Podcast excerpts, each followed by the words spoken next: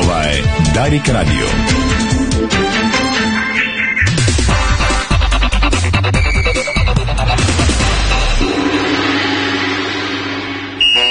Спортното шоу на Дарик Радио се излъчва със съдействието на Lenovo Legion Gaming. Стилен отвън, мощен отвътре.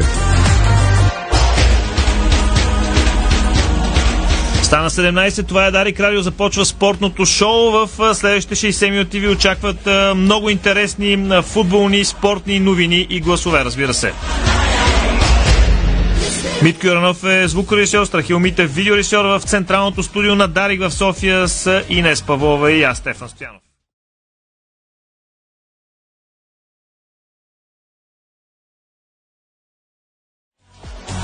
Левски се подсилва с френски защитник, играл в България. Става дума за Жереми Петрис, който кацна в столицата. Екип на Дарик Радио и Спорт го посрещна. Той каза: много съм щастлив, че ще играя за Левски. Малко по-късно още по темата на контрапункт под надслов "Имат пари огаждаци", Паук ради трансфер за 1 500 000 на седмица преди мача с сините. Бамба тренира с дубъла на ЦСКА София, Бай няма да играе срещу Рилецо. Ексклузивна новина на Дарик Радио.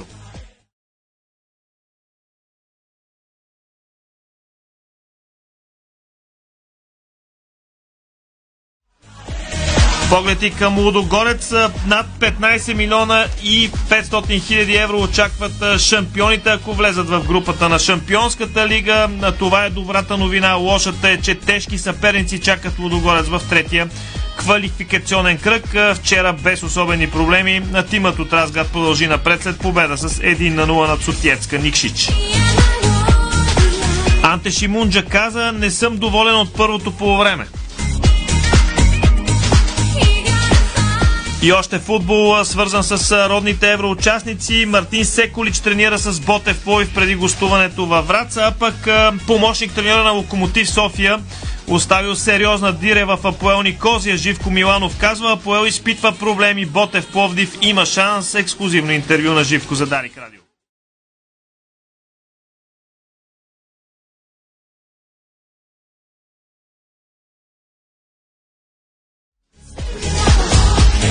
Иван Василев, собственикът на Локо София, пред Дарик Радио. Имаме интерес към Камен Хаджиев, а локомотивци пък дават билети на червените да се продават на стадион Българска армия преди столичното дерби през уикенда. Още един интересен материал в нашия ефир. Малото момче от Славия, което замина за Каталуния. Мартин Георгиев пред Ралица Караджова казва: искам да гоня моите мечти в Барселона. Ние му пожелаваме да ги сбъдне.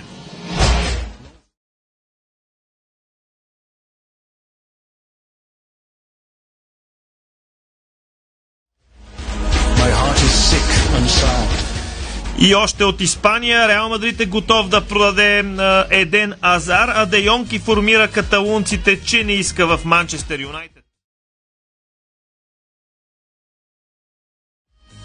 Рахим Стърлинг се сбогува с Манчестър Сити. Всичко е опечено. Очаква се в близките часове Челси да обяви трансфера на стойност от около 50 милиона паунда. И още Юзил скъса с Фенербахче ще става геймър. Официално Реал Мадрид смени един германски гигант с друг. Както се казва, дори Реал Мадрид може да допусне грешка, като се отказа от една марка автомобили, за да подпише с друга. Акцентите от спорта сега от Инес Павлова.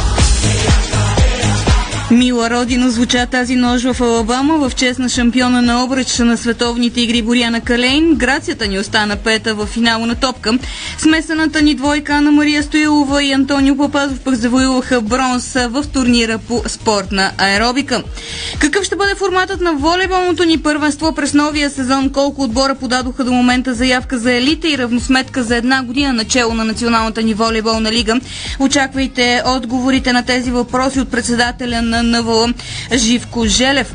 Александър Вазенков попадна в идеалната петица на Гърция, докато Цветомир Найденов загадна, че националният селекционер Росен Барчовски ще поеме баскетболният ЦСК, който се завръща в елита след 13 години отсъствие. Григор Димитров е подал заявка за участие на мастърс турнира в Монреал и Испанец спря победната серия на Адриан Андреев в Нидерландия. Премиерът на Казахстан връчи на Елена Ривакина орден за заслуги, шампионката на Уимбълдън. Благодари за подкрепата на всички в Казахстан. Баскетболният Балкан ще бъде поставен в първа урна за жребия утре за Купата на ФИБА Европа при мъжете, докато женския Берое е в трета урна за Еврокъпа при дамите. Министерството на младежта и спорта издаде лиценз на Българска федерация по автомобилен спорт, а олимпийската ни шампионка по бокс Стойка Кръстева роди момиченца тази нощ, кръстиха я Цветелина. Новина от преди малко, тя е на колегите от Спортал, които твърдят, че Лудогорец договаря продажбата на титуляр в Португалия. Става дума за Бърнар Текпете, който може да се озове в португалския Спортинг Брага за сумата от 1 900 000 евро. Както се казва, и тези имат пари, и те си угаждат. Сега продължаваме с реклами, след което се насочваме към футболните новини и пристигналия в София, за да подпише с Левски Жереми Петрис. Искаш качество от България? Получаваш качество от България в Кауфланд.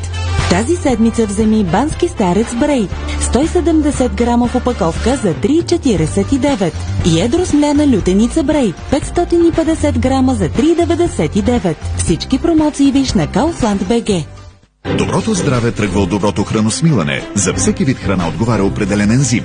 Липсата му води до тежест и дискомфорт. Затова избрахме най-важните храносмилателни ензими и създадохме Ензимил. За добро храносмилане и лекота. Ензимил.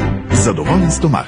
Summertime в оптики Гранти Джой. Очакват ви горещи предложения през целия юли. Възползвайте се от отстъпки до минус 60% в магазините в цялата страна, както и онлайн на shop.grantoptics.bg. Насладете се на слънчевите емоции на плажа с нови очила от оптики Гранти Джой.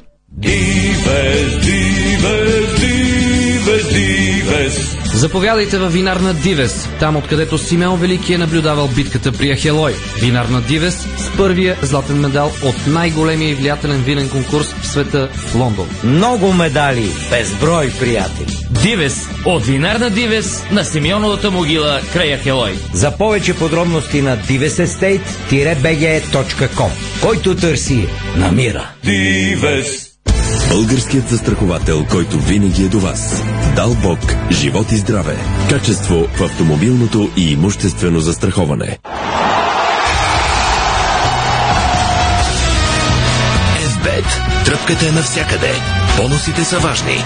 200 лева за спорт и 1500 лева за казино. Дарик.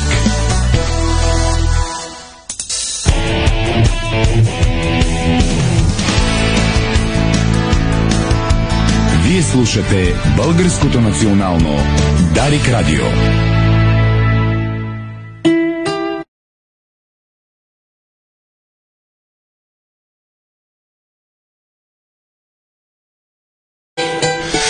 Дарик Радио, вие сте с спортното ни шоу. Разбира се, стартираме с футболните новини.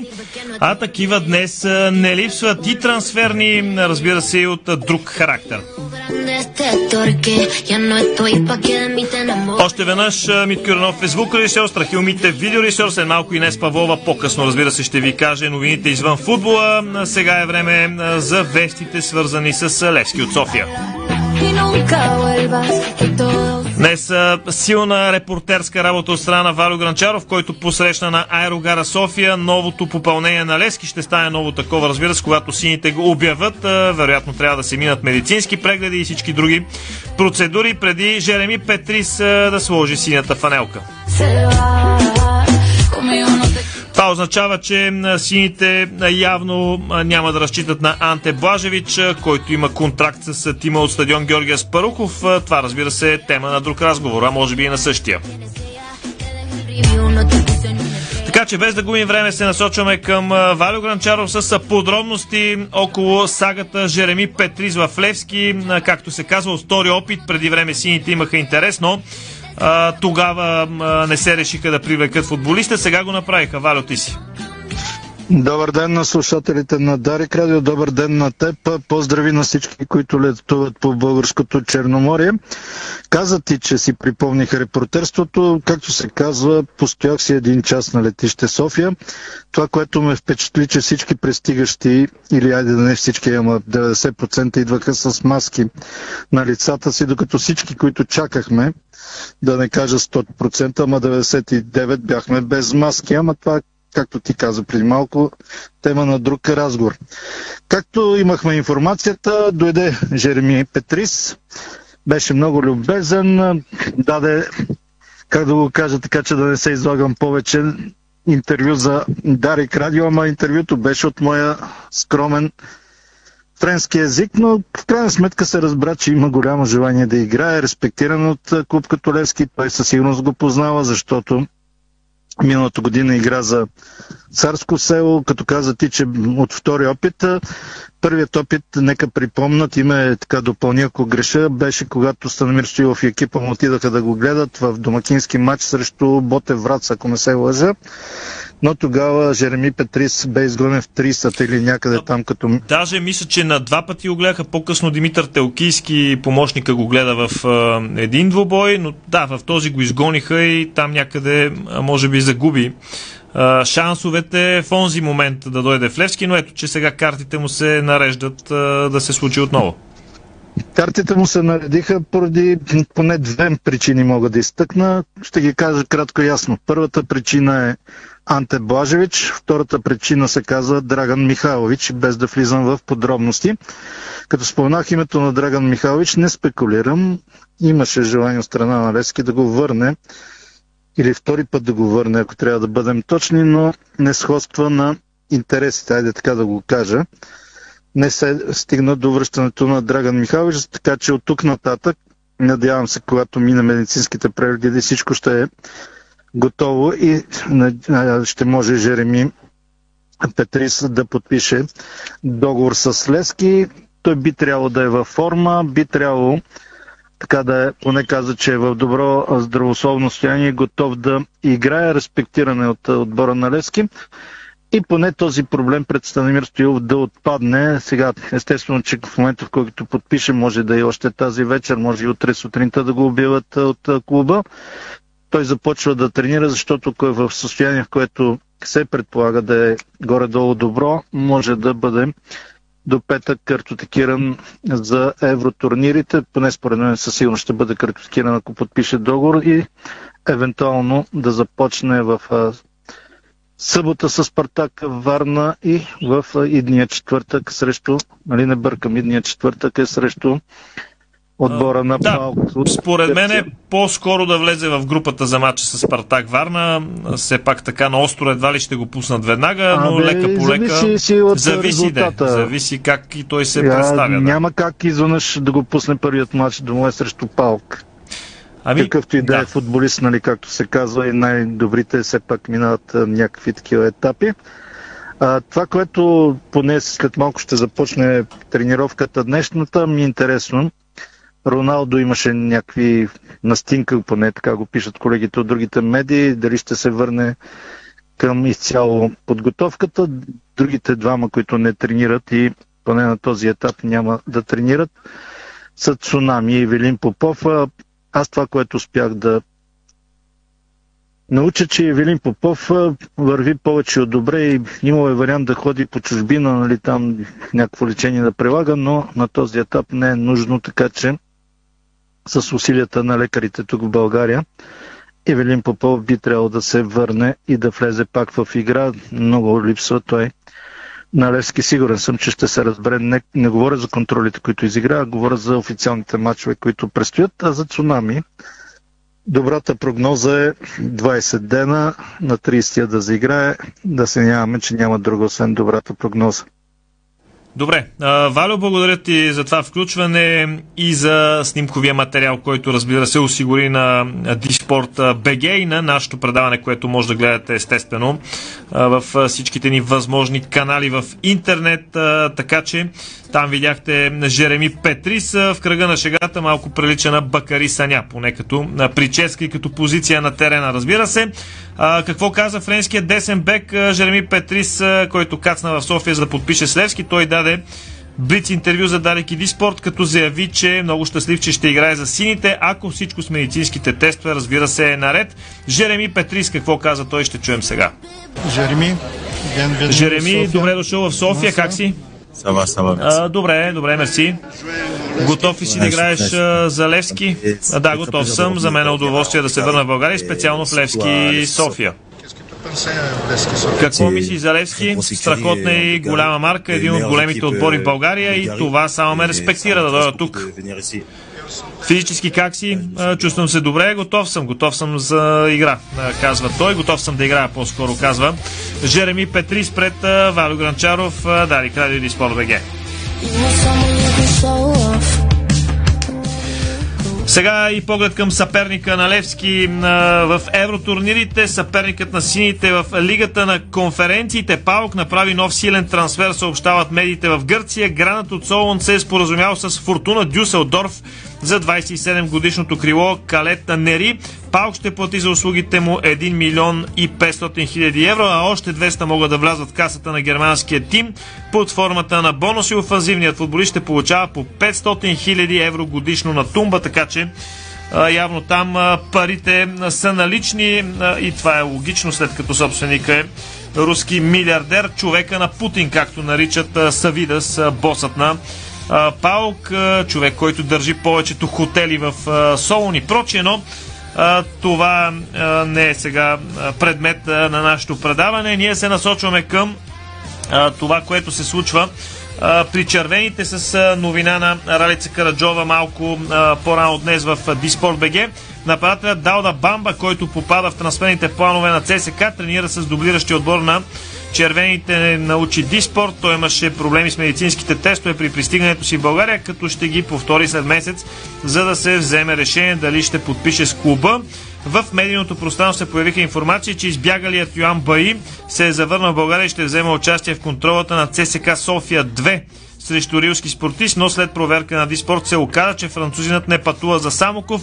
Втори отбор продължава да тренират Федерико Варела и Яник Вилсхут, но те няма да вземат участие в приятелските мачове на тима. Сега се насочваме към това, което става в Лудогорец. Те вчера свършиха своето с гол на Пиеро Сотирио. Разбира се, на този етап свършиха своето. Предстои матч срещу следващия съперник и след това работата става доста по-дебела. Говорим за много пари, но и за много сериозни препятствия пред тима на Анте Шимунджа, който снощи каза, че не е доволен от първото полувреме. Обобщава ситуацията около Лудогорец с пряко включване по телефона Веско Вълчев. Добре. Добър ден на слушателите на Дарик Радио. Да, Лудогорец свърши работата до толкова, колкото да продължи напред. Разбира се, вече няколко пъти имах възможност да кажа, че тепърва според мен играта на този отбор ще се развива, тъй като и в двата матча срещу отбора на Сотиевски и в матча срещу Септември. Лудогорец, взето, особено този матч срещу Септември, го взе почти на ходом. Гостуването вчера започна малко грапаво и ако трябва да сме честни, ако в третата минута отбор на Сотиевска бе отбелязал гол, нещата може би щяха да бъдат леко по-притеснителни, но това не се случи. В крайна сметка Лудогорец взе своето. По един и същи сценарий минаха и трите мача до момента на Лудогорец, именно атаки на Лудогорец и някоя друга контратака на съперника. Хубавата новина за Лудогорец е, че в тези три мача не допусна гол в своята врата, което със сигурност е добър атестат. Както ти каза, следващия съперник е Шамрок Роверс. Станаха ясни вече дните, часовете, в които ще си играят мачовете между Лудогорец и Шамрок. Те ще бъдат, както се казва, вторник ще играе Лудогорец, т.е. Лудогорец на този етап влиза да играе в система вторник-петък. Говорим за мачове в вторник в Европа и в петък за българското първенство. Първият матч е в Разград от 20:45 минути на 19 юли, а на 26 юли от 22 часа българско време е гостуването в Ирландия. Отново доста по-късничък матч се очертава на Лудогорец срещу тима на Шамрок, който матч се играе в Дъблин. Малко преди това в понеделник не само Лудогорец, а и другите европейски участници, които другата седмица стартират в Европа, но те пък в понеделник ще имат един жребий, както се казва, през ръка. Евентуално да видят с който им могат да се паднат да играят, ако се справят във втория предварителен кръг на двата турнира. Говорим Шампионска лига, Лудогорец и Лига на конференциите. Със сигурност за Лудогорец има доста сложни съперници и по-скоро те са познати.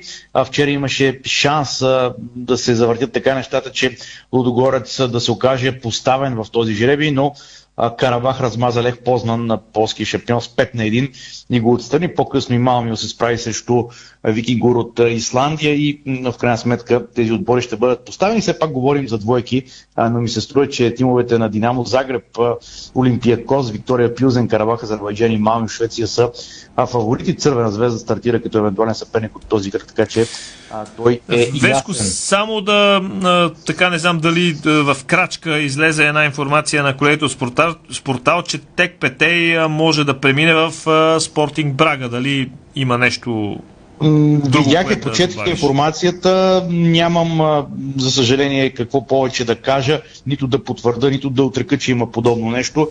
Но пък ми се струва, че твърде вероятно, защото Бърнар Текпете, който дори взе и български паспорт, който пък го прави граждан на Европейския съюз и трансфера би станал малко по-лесно, една идея по-лесно, ми се струва, че има интерес към него, не само към него, доколкото знам, има интерес към много футболисти на Лудогорец. Въпросът е как ще действат в клуба, защото Шахил Пинас бе продаден, но пък Лудогорец реално си остана с добра бройка на неговата позиция като ляв бранител.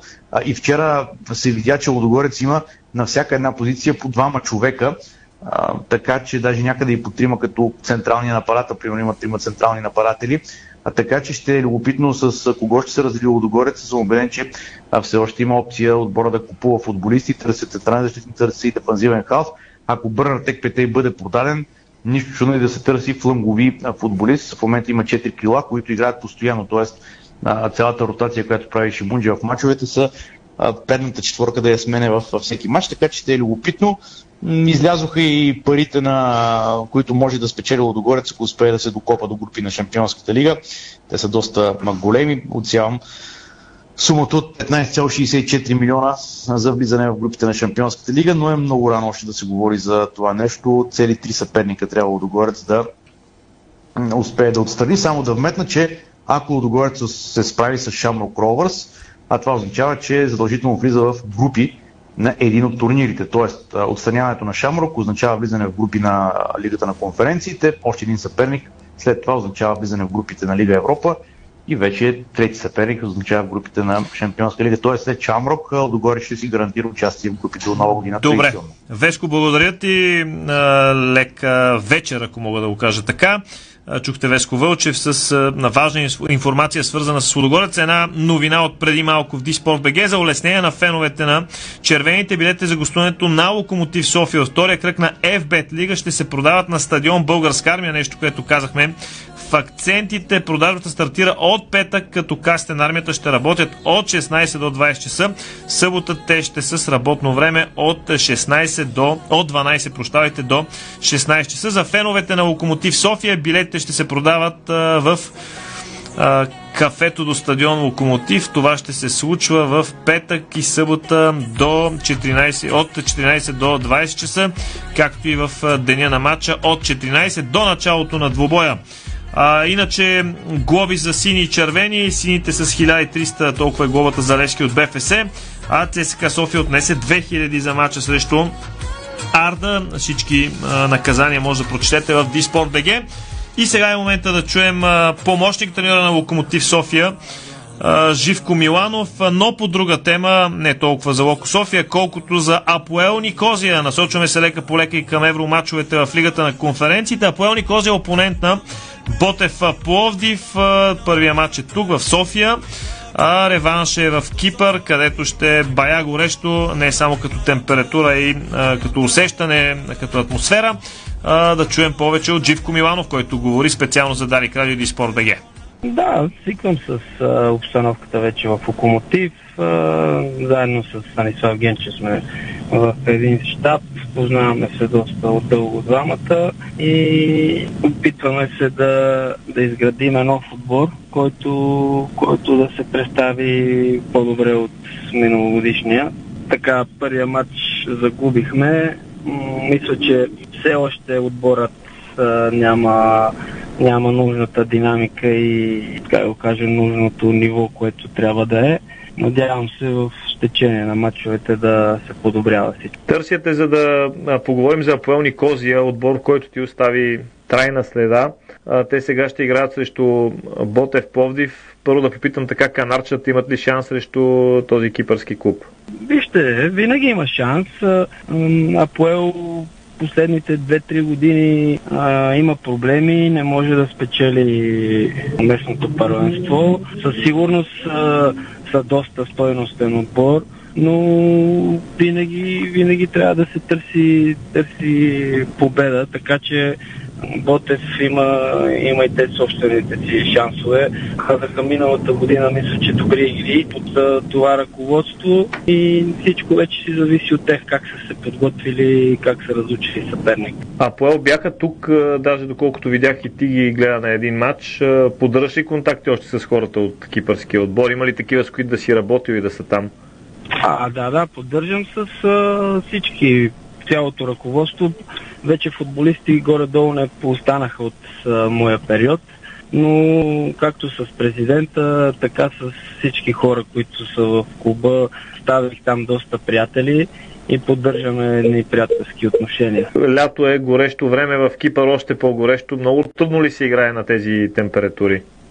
Ботев със сигурност ще трябва да се подготвят за нещо доста така нетипично, защото в реванша няма да им е лесно. Стадиона е доста негостоприемен, фенове се събират и плюс това топло време е още по-лошо. Какъв съвет би дал на Ботев Пловдив по това отношение? Как точно да се подготвят за това, което ги чака?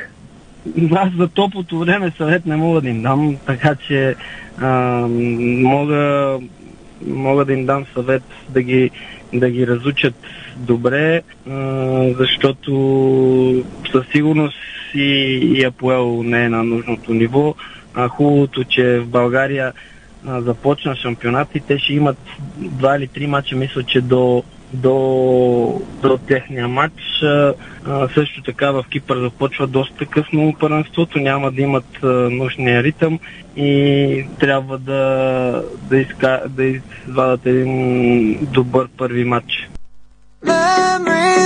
Това беше Живко Миланов, бившия капитан на Левски, сега помощник треньор на Локомотив София. Говори за бившия си клуб Апоел Никозия, който пък е съперник на Ботев Пловдив. Разбирате каква е взаимовръзката. Сега е време за реклами в ефира на Дарик Радио, после още футбол и спорт, разбира се. Българско национално Дарик Радио.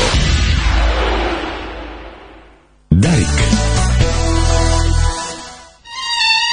Знаете ли, че човек прекарва около 5 години от своя живот в банята? Затова е важно там да се чувства комфортно и уютно. Открийте вдъхновяващи идеи за плочки и гранитогрес на нашия сайт estetico.bg и превърнете банята си в спа. За красива, стилна и функционална баня на разумна цена посетете магазин Естетико, София, околовръстен път 183, между Симеоново и Драгалевци. Естетико. Седмица на сладоледи Нестле от 14 до 20 юли в Фантастико. Грабни любимият ти сладолед на фантастична цена в твоето Фантастико. Пътуваш и пестиш. Само за 1 лев на ден. 365 дни в годината с годишната абонаментна карта за целия обществен транспорт. Качваш се, слизаш, сменяш автобус, тролей, трамвай, метро. Градът е твой. И много повече. С картата получаваш безплатен буферен паркинг за автомобила си и 50% отстъпка за театрален спектакъл. Открий София с една карта. По всяко време. Едно зареждане. 1 лев. 365 дни в годината. Център за градска мобилност. Споделяме града. Откривате свои неподозирани таланти. Майстор в приготвянето на закуски, виртуоз в обедното меню и мастер-шеф на вечерните изненади. Това е ефектът Джесика. Вашата нова кухня от Джесика прави чудеса. Комфортна и модерна, стилна и вдъхновяваща. Джесика – перфектната кухня. Виж повече на jessica.bg. Понякога Бог изпраща изпитания за вярващите. В зловещия пламък на пожара в Аванти ние прозряхме това послание. Порядъчност, погълната от конкурентната злоба. Нима има нещо придобито от тази верига, което предизвиква разочарование? Така Аванти остава същата. Продължаваме да вярваме в нейното добро име. Аванти прилича на птицата Феникс. От пепелта ще направи криле. Нашите ръчни душове освежават и тонизират за целия ден с икономичен разход на вода от 6 литра в минута и функции дъжд, тропически дъжд, масаж, джет, шампанско. Сима цялата баня. Детайлите винаги са важни. София, булевард Светан Лазаров 71. Варна, булевард Цар-Освободител 261. Сима цялата баня. 30 години експерти в банята. Sima.bg. Дарик.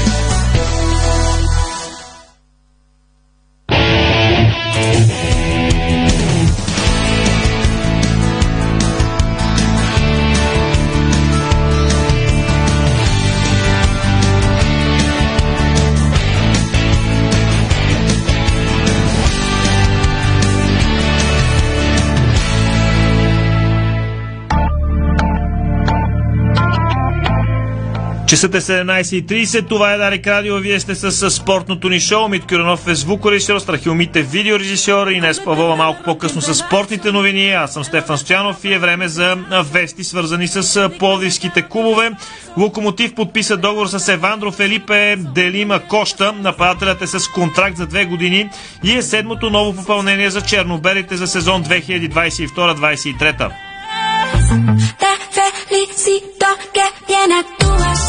Евандро е роден на 15 март 1996 година в Ресифе, Бразилия. Юноша е на Сао Пауло, играл е за отборите на Атлетико Паранензе, Удинезе, Австрия, Виена, Ещорил, Спорт, Ресифе, Виктория, Регата. За последно се е състезавал за Наутико. Има и двубой за националния отбор на Бразилия до 17 и 20 години.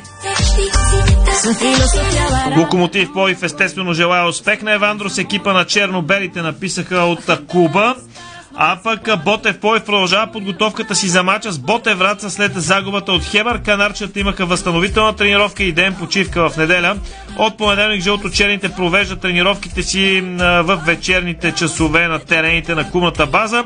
Новината е друга. Новият нападател на тима Мартин Секулич се присъедини към отбора, като се готви наравно със своите съотборници, така че той може да бъде като допълнителен бонус за старши треньора Валентич преди задаващите се мачове в първенството, разбира се и в евротурнирите.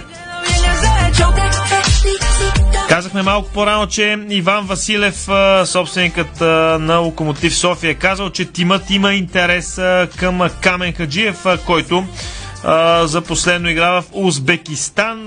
Да, вярна ви е информацията, че имаме интерес към Камен Хаджиев, но докато не подпишем договор, всичко ще бъде само сферата на имаме интерес. Това е казал той.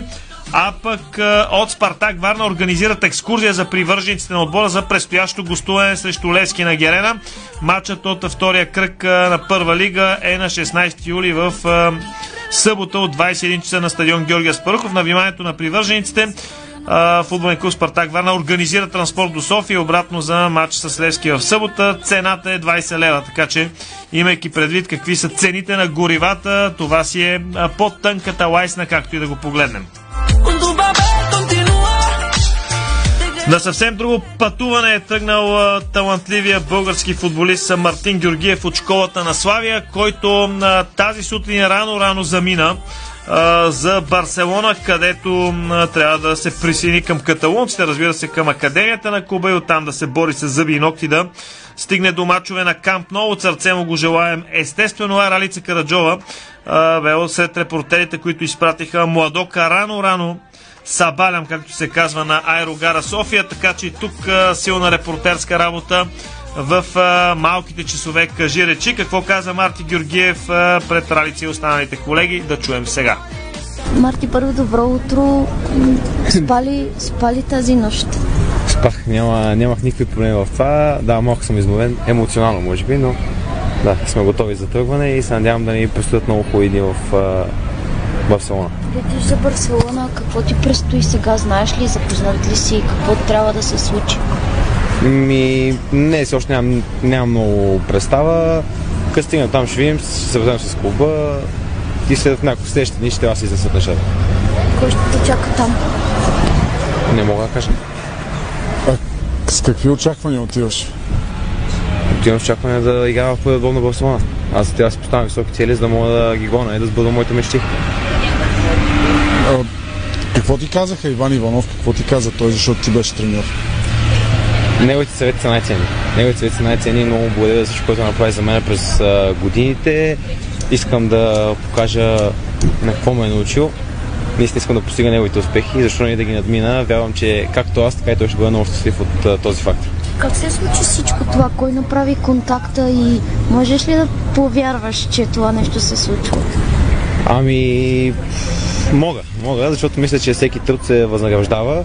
В случая, да, бях повикан от Барселона, от най-големите клубове в света и съм много щастлив от факта. Не може да оправям първия момент, наистина не очаквах така, доста стресен бях като получих обаждането, но да, вече съм възпокоен, овладял съм емоциите и да, идвам да покажа какво мога. Онзи червен картон, когато беше на 15 и поне според мен несправедливо беше изгонен, повлия ли в това да пораснеш много бързо? Със сигурност повлия.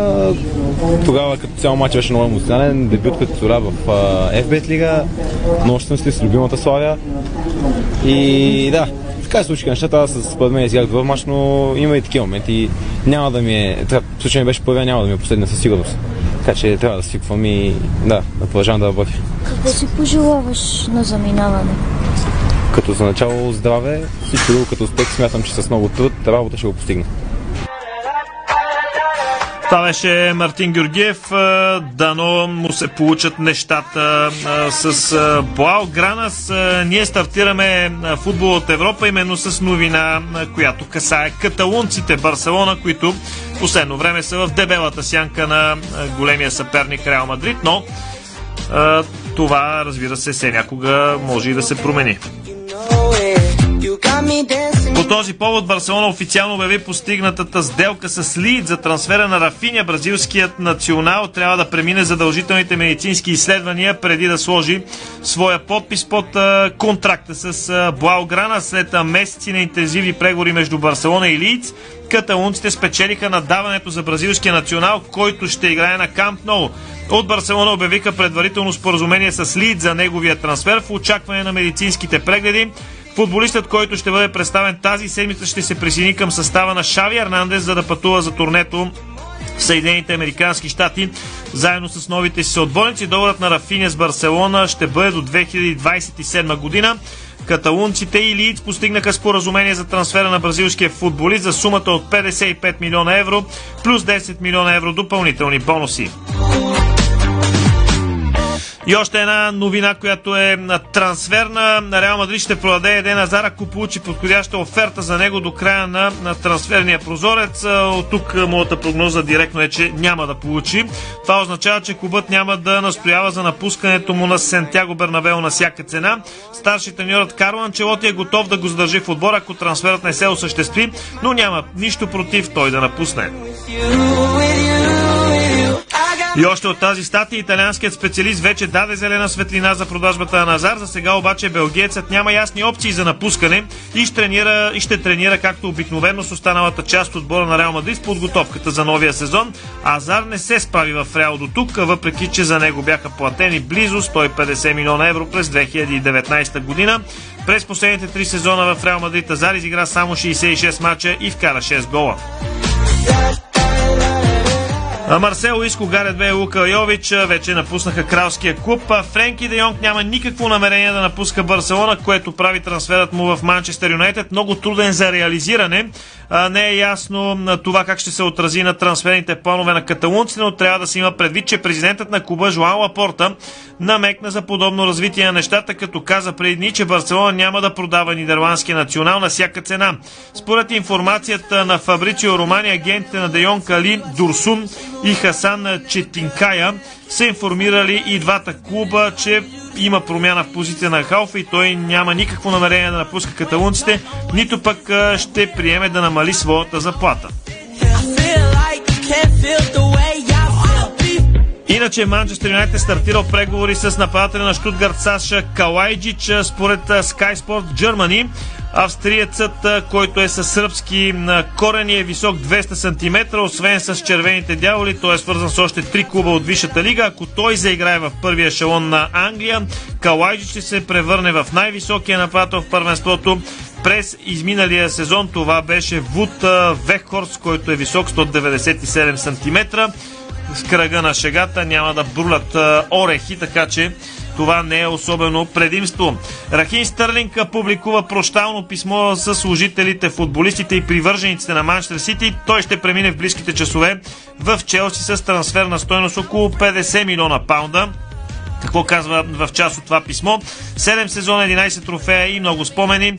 На треньорския състав, на съотборниците ми, които се превърнаха в повече от хора, с които деля игрището, на всички служители на клуба, на феновете, които подкрепяха отбора безрезервно и на всички в Манчестър Сити, имате вечно мое уважение. Нямаше как да бъдете по-добри с мен. Благодарен съм както за добрите, така и за неприятните моменти, защото именно те тестваха силата на духа ми. Заради тях днес пред вас се изправя възможно най-добрата ми версия. Пристигнах в Манчестър като 20 годишен младеж, напускам като мъж, казва той. Месю Тозил вече не е играч на Фенербахче, щял да става геймър. В кариерата си той игра в Шалке, Вердер, Реал Мадрид и Арсенал. Някъде в Арсенал нещо се прекърши в Месут Юзила. Официално Реал Мадрид смени един гигант с друг, след като дълги години се возеха с Аудита. Футболистите на Реал Мадрид ще са принудени да се возят с други автомобили. Няма да казваме какви обаче, защото е време за новините извън футбола с Инес Павлова. Само, че сега сте поправям, да, защото ще говориш за футбол. Добре. Имам и световна футболна новина, имам и българска футболна новина. Сега да започнем. А само ще анонсирам за феновете на Локомотив Пловдив, само след малко ще научат повече за трибуна Бесика, трибуна Южна и идеята за изцяло нов стадион, който дори да приема мачове на националния отбор. Беше ясно, че ти ще говориш по тази тема, не някой друг, който говори за други стадиони, но няма да му казвам името този път в ефира. Не, работим заедно от сутринта, по друга тема работим заедно, но да, ние сме тандем с Валери Станков. Нямаше лайв на живо да видим трибуна Бесика как скоро ще има. Добре. Така, а иначе световната футболна новина, преди 17 минути Дейвид Бекъм обяви следното: развълнуван съм да потвърдя, че си партнирам с Netflix по документален сериал, забележете, за моя живот и кариера. Сериалът ще включва невиждан архив, неразказани истории, както и интервюто с хора, които са били част от моето пътуване. Сериалът е режисиран и продуциран от носителя на Оскар Фишер Стивенс и Джон Бацък. Ще гледате скоро това, анонсира Дейвид Бекъм. Аз, честно казано, нямам търпение. Не за просто един филм, една кратка поредица, ами за цял сериал, посветен на Дейвид Бекъм. За Дейвид Бекъм и неговата съпруга и семейство и футбол, то не може да е само с един филм, ще трябва да е поредица. За това е сериал, да. Така. Иначе, не само акцентите и новините извън футбола. Започваме с това, което се случи тази нощ отвъд океана, защото Мила Родино звуча в Алабама в чест на Боряна Калейн. Грацията ни спечели златен медал на обръч на световните игри и остана пета в финала на топка в първия състезателен ден. В финала на обръч втора се класира София Рафаели от Италия. Бронзовото отличие заслужи Пини Грицкин от Унгария. На топка Боряна направи също страхотна квалификация, игра безупречно и влезе с най-висока оценка на урада, но на финала допусна грешки, които я лишиха от ново отличие. Тя остана пета. На топка шампионка стана Атан Манов от Израел. Втората ни представителка на световните игри в художествената гимнастика Ева Брезелева допусна грешки в двете съчетания от квалификациите и не намери място в финалите на обръчи топка. Тази нощ предстоят квалификациите на бухалки и лента, където и двете ни индивидуалистки имат прекрасни композиции, дано да ги изиграят без грешка. Съдия на световните игри в Алабама е Филипа Филипова, водач на делегацията ни е Мария Петрова. Ако се чудите какво точно представляват тези световни игри, това е форум за спортове и дисциплини, които не участват на Олимпиада. Затова и в художествената гимнастика в Алабама няма много боя, само квалификации на уредите, защото на Олимпийските игри финали на уреди няма. Също на световните игри смесената ни двойка по спортна аеробика Анна Мария Стоилова и Антонио Папазов завоюваха бронзово отличие. Стискаме палци и на индивидуалните ни представители в спортната аеробика. Сега поглед към волейбола, който е съчетан и с футбола, защото в петък изтича на крайния срок за подаване на документи за участие в новия сезон от мъжкото ни елитно волейболно първенство, сезон 2022-2023.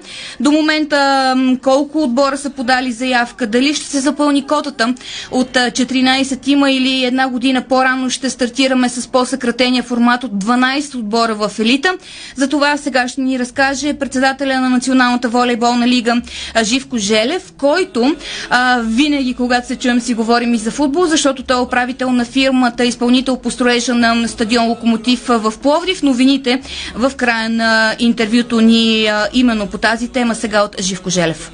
До момента 9 отбора са подали документи. Надяваме се до петък да подадат всичките, които имат право за участие в F5 Суперволей, 14 тима. Ако все пак няма пълнота на списъка от отбори и така да се каже първоначалната цел за намаляне на първенството до 12 отбора, ще почнем да я постигаме още в самото начало.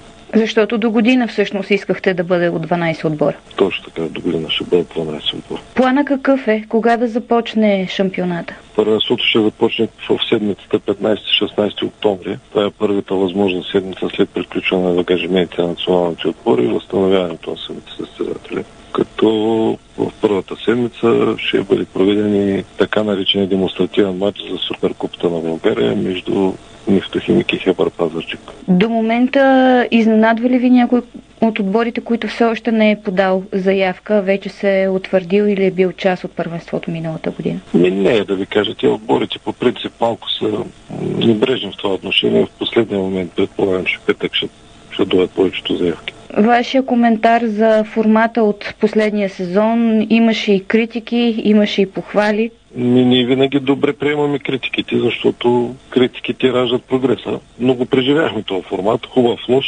преживяхме го. Сега формата е вече съвсем нормален. Първенството, 14 отбора, всеки срещу всеки. Няма да има недоволни от формата. Връщаме се към нормалността, която беше предизвикана това първенство от COVID-кризата и там и извънредни решения на управителния съвет на Федерацията за увеличаване броя на отборите заради възможността на няколко отбора да влязат в Суперлигата. Но това вече е история, така че гледаме напред. Винаги с вас засягаме и футболната тема, защото сте управител на фирмата, изпълнител на строежа на стадион Локомотив. Трибуна Бесика, кога обратното броене в ход ли е? Ами в ход е обратното броене, в момента вървят довършителни работи. От другата седмица започваме монтаж на втората част от козирката.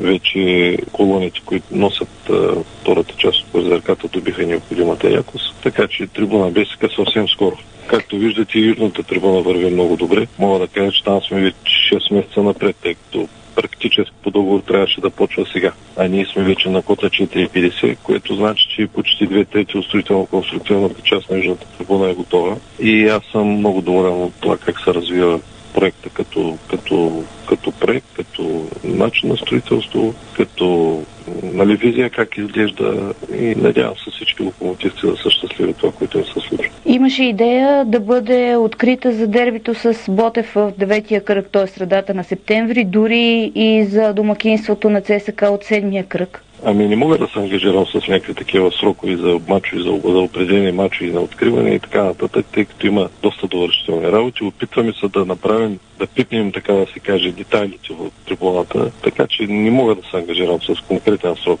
След като приключи строителството, ще има процедура и по въвеждането и в експлоатация, което аз практически не мога да контролирам и не знам за колко време може да се случи. Говорим за трибуна Б и Казюк, централната трибуна и въобще възможно ли е цялостно Локомотив да има нов стадион или? Моят ангажимент са трите трибуни, Бесика, Южна и Спортклуб. Надявам се с финансовите средства, които гласува Общинския съвет. 12 милиона. Пловдив, които осигурява, да има възможност да се завърши комплекса с четвърта централна трибуна. Тя е проектирана на идейно ниво. Сега мисля, че ще възлагат проектирането на проектантите на фаза технически работен проект. Надявам се всичко да върви в тази посока, защото този комплекс само с три трибуни няма да бъде добре изглеждаш. Завършика на комплекса ще бъде с изграждането на четвъртата трибуна. Тя ще даде и категорията на стадиона, защото с трите трибуни няма да успеем да стигнем там, където сме се поставили целта. Аз надявам един ден националният отбор да има спокойно място, където може да си мачовете на този стадион. Още от Живко Желев по-късно в сайта ни Диспорт.бг, както за стадион Локомотив, така и на волейболната тема. Една новина, но за другия Локомотив, столичния, официално Камен Хаджиев, Райци Караджова преди малко ми прати, позира с фанелката на червено-черните, родения в Смолян, централен бранител, подсилва тима на Станислав Генчев за родното футболно първенство. Аз продължавам с още новини извън футбол и по-специално баскетбол, защото Александър Везенков попадна в идеалната петица на гръцкото първенство за изминалия сезон, след като бе избран за най-полезен баскетболист в шампионата на южната ни съседка.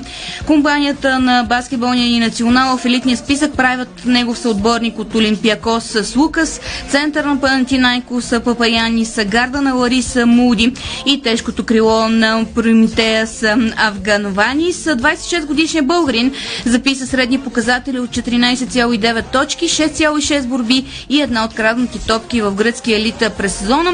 Знаете, Александър Везенков преди това бе избран и в идеалната петица на баскетболната Евролига. Както още в акцентите споделих, Цветомир Найданов може би загадна, че селекционерът на мъжкия ни национален отбор по баскетбол мъже Росен Барчовски ще бъде новия старш треньор на баскетболния ЦСК.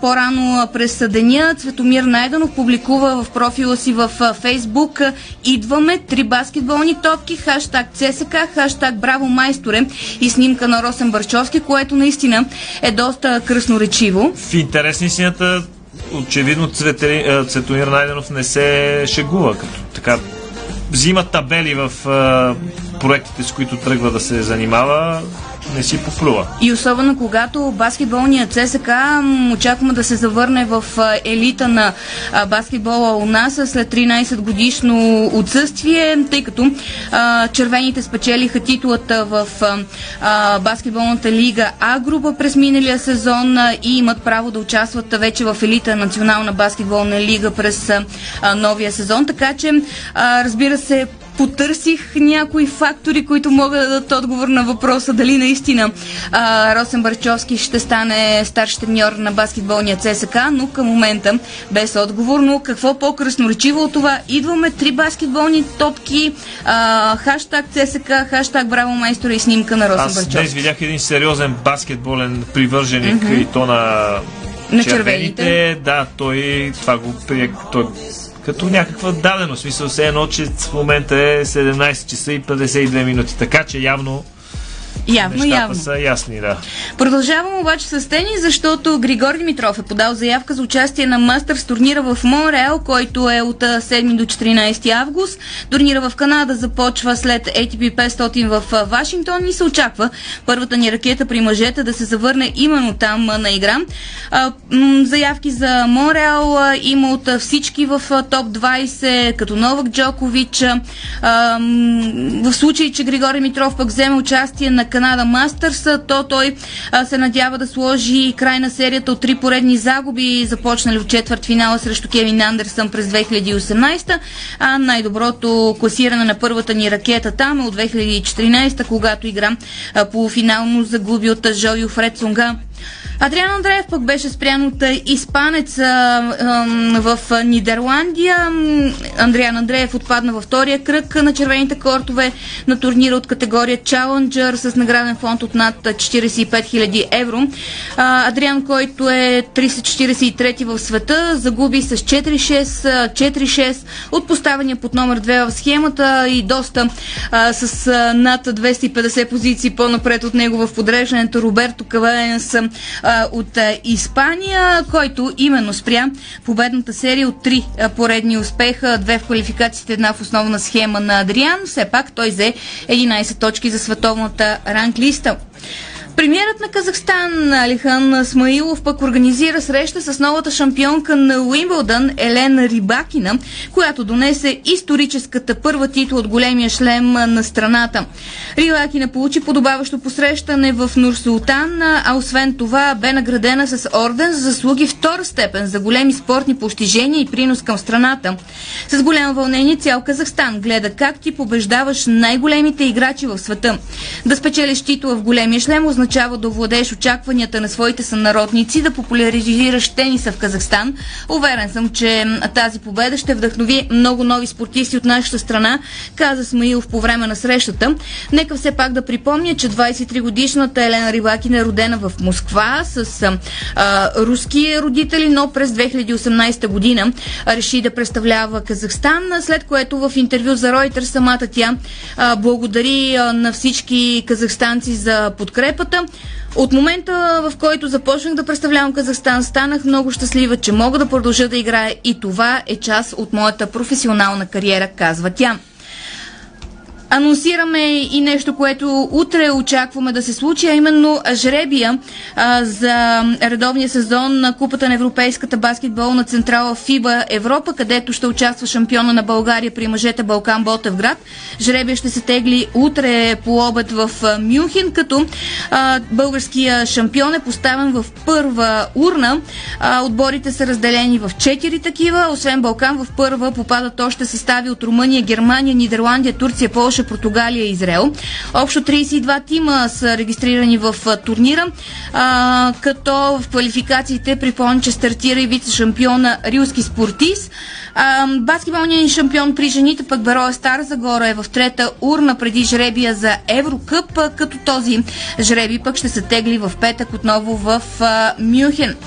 Плажните ни национали заминаха за участие на Европейското първенство в Турция до 20 години. При мъжете страната ни ще бъде представена от двойката Стефан Вартигов и Александър Попов, при жените Дарина Киндова и Ивет Гаврилова. Надпреварата е с участието на 32 двойки. Извинявай само, как плажните национали ви ги да? Национали по плажен волейбол? Да, защото те футболния национал отбор са като плажен отбор, така и те са плажни национали. Ема, ако сметнем колко са победите и колко са загубите на едните и на другите, друго ниво, едните са на европейско. Може да ги наричаме плажните национали. Едните са на европейско, другите не са на европейско. Ясно. За феновете на автомобилния спорт, по-рано днес от Министерството на младежта и спорта информираха, че министър на младежта и спорта в оставка Радостин Василев е издал безсрочен спортен лиценз на сдружение с нестопанска цел за осъществяване на обществена дейност Българска федерация по автомобилен спорт, тъй като по-запознатите си спомнят как лиценза беше отнет. Добрата новина на финала на спортното шоу на Дарик е свързано с олимпийската ни шампионка от Токио Стойка Кръстева. Тя и нейния съпруг Борил вече се радват на своята първородна дъщеричка. Тази нощ Стойка Кръстева даде живот на малката Цветелина, която се роди 2 кг 990 грама. Проплака тази нощ и цялото боксово семейство, начело с президента на Централата Красимир Инински, поздравяват Стойка и Борил за прекрасния повод и пожелават благодат, те първо още много радостни мигове. Ние от спортната редакция на Дарик казваме на Стойка и на Борил да слушате малката Цветелина. Да, това е добрата новина. За съжаление ще кажа една лоша новина.